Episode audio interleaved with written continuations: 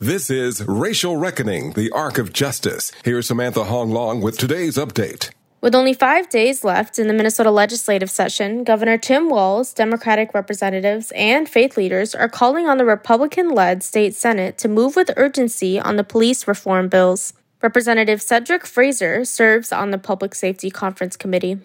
And the good news is that we have provided um, several offers to the GOP Senate.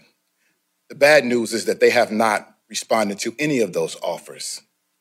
The bad news is also that they have provided um, several excuses for why they have not responded to any of those offers.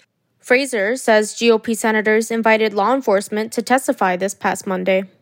Fortunately, we have been engaged with law enforcement associations throughout this session, and to have them in the room on Monday saying that they largely agree with many of the provisions in the bill that will move us forward, that makes me hopeful, and that keeps me hopeful. Meanwhile, Judge Cahill found four aggravating factors in the death of George Floyd that would justify a tougher sentence for Derek Chauvin.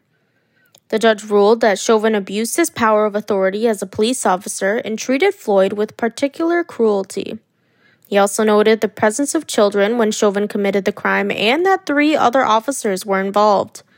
Based on those findings, the judge could sentence Chauvin up to 40 years, but experts say the most he will likely face is 30 years. Chauvin is currently being held in solitary confinement at the state's maximum security prison in Oak Park Heights. He is scheduled to be sentenced on June 25th. For the Racial Reckoning Project, I'm Samantha HoangLong. Racial Reckoning, the Arc of Justice, is produced and supported by Ampers, diverse radio for Minnesota's communities, in partnership with KMOJ Radio and the Minnesota Humanities Center. Online at racialreckoningmn.org.